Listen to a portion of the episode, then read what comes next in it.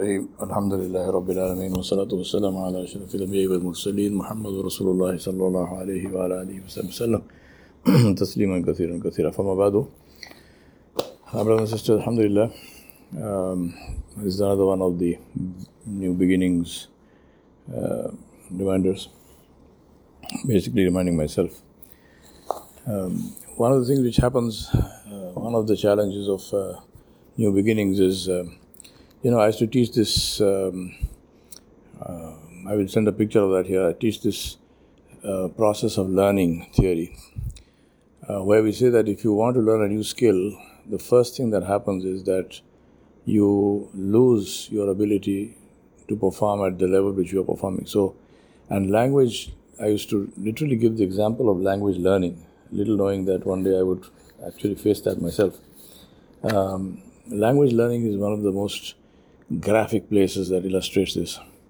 Uh, when you're learning a new language, um, the best way to learn a new language is the way that I'm learning, which is in an immersion course.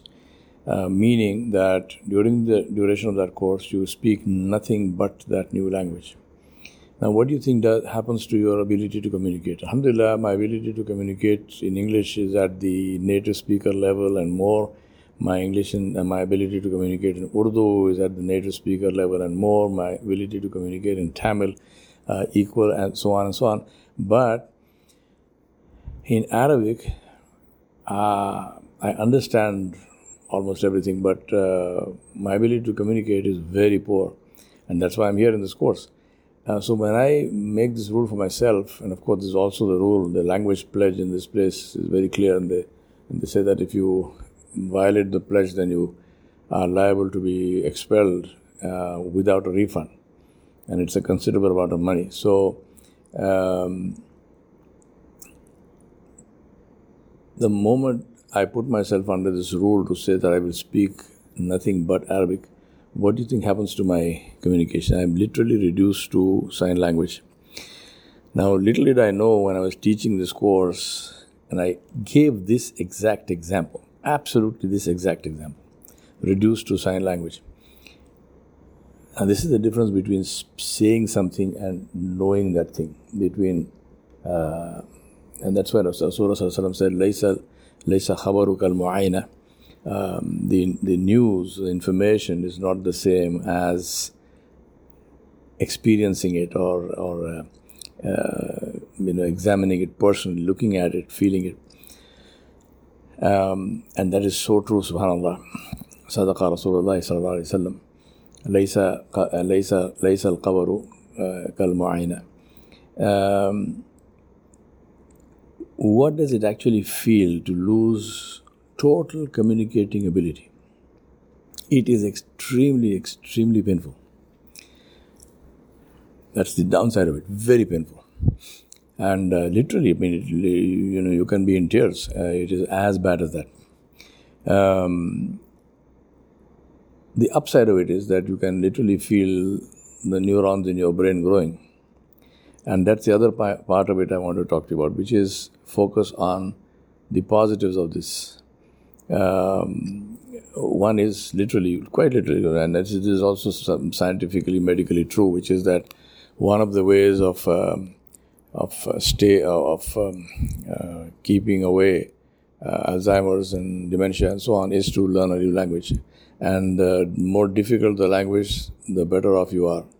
And Arabic is a level four language. It's one of the most difficult languages, Arabic, Japanese, and so on. Um, so um, that's a good way to grow new neurons, quite literally, in your brain. Second thing is also to focus on something which um, where you can do something um, powerful and good, and you can see some results. And what I did was that uh, for a long time I've been, thanks to the cold here in Massachusetts and so on, my usual exercise uh, regimen and so on had almost gone, and uh, with attendant, attendant results. Uh, my clothing is very useful; it hides a lot of sins. So, uh, you know, it was not visible to the world probably, and that's my husn zan. I believe this about myself. Um, maybe people also saw it, but anyway, that's not the point. The point is that um, I put myself I put myself for the last now 10 days on a regimen of diet and exercise. I'm doing, Alhamdulillah, uh, over 10,000 steps uh, every day, uh, plus uh, weights in the gym, and I eat one meal a day only in 24 hours. Um, completely vegetarian because uh, here the meat is doubtful, even when they label it halal. Uh, it is most most likely non-zabiha because nobody can, nobody seems to be able to even understand what's the meaning of zabiha. Uh, I checked the brands with HMS and they tell me that uh, the uh, halal monitoring service in New York, which who we follow, uh, they tell us that they have not heard of this of this uh, slaughterhouse of the abattoir. So I don't eat any meat. Um, I'm eating eggs. I'm eating cheese. Um, every couple of days, a bagel, and um, lots of vegetables, salads. And believe me, two things have happened. Number one, my desire for food has gone off. My desire for sweets has disappeared. My desire for, you know, wanting. I mean, I, I am. I make no bones about it. I love good food, and according to me, Hyderabadi cuisine is absolutely number one, top in the world, and nothing beats that. I'm, my apologies to all my Arab friends and so on and so forth. Uh, but the point is that um, uh, obviously I wasn't even expecting Hyderabadi cuisine here, but I'm saying even other cuisines, uh, which I also like, Lebanese and Syrian. Syrian uh, in Middle Eastern cuisines, I think Syrian tops the list as far as I'm concerned. Um, but Lebanese is also fantastic and so forth. But point is that I have no raghbat, no desire for any of that. Uh, I'm very happy with my two boiled eggs and my salads and, and yogurt. I, I forgot to say, and fat free yogurt. Uh, I've got this, um, you know, they have this here. So the point is that um, and black coffee. Uh, I love dark roast black coffee. I, having that black coffee, um, one uh, cup per day. Uh, black coffee, not not the whole time. Just one one mm, you know large cup uh, in the morning. Um, so this is what it's done. It's it's taken the whole desire for food out of the window, which is a fantastic thing because because literally, I was, I was saying to myself, Alhamdulillah, Allah subhanahu wa ta'ala has been so kind. I don't have to struggle against anything. This, Allah removed the reason, the desire itself.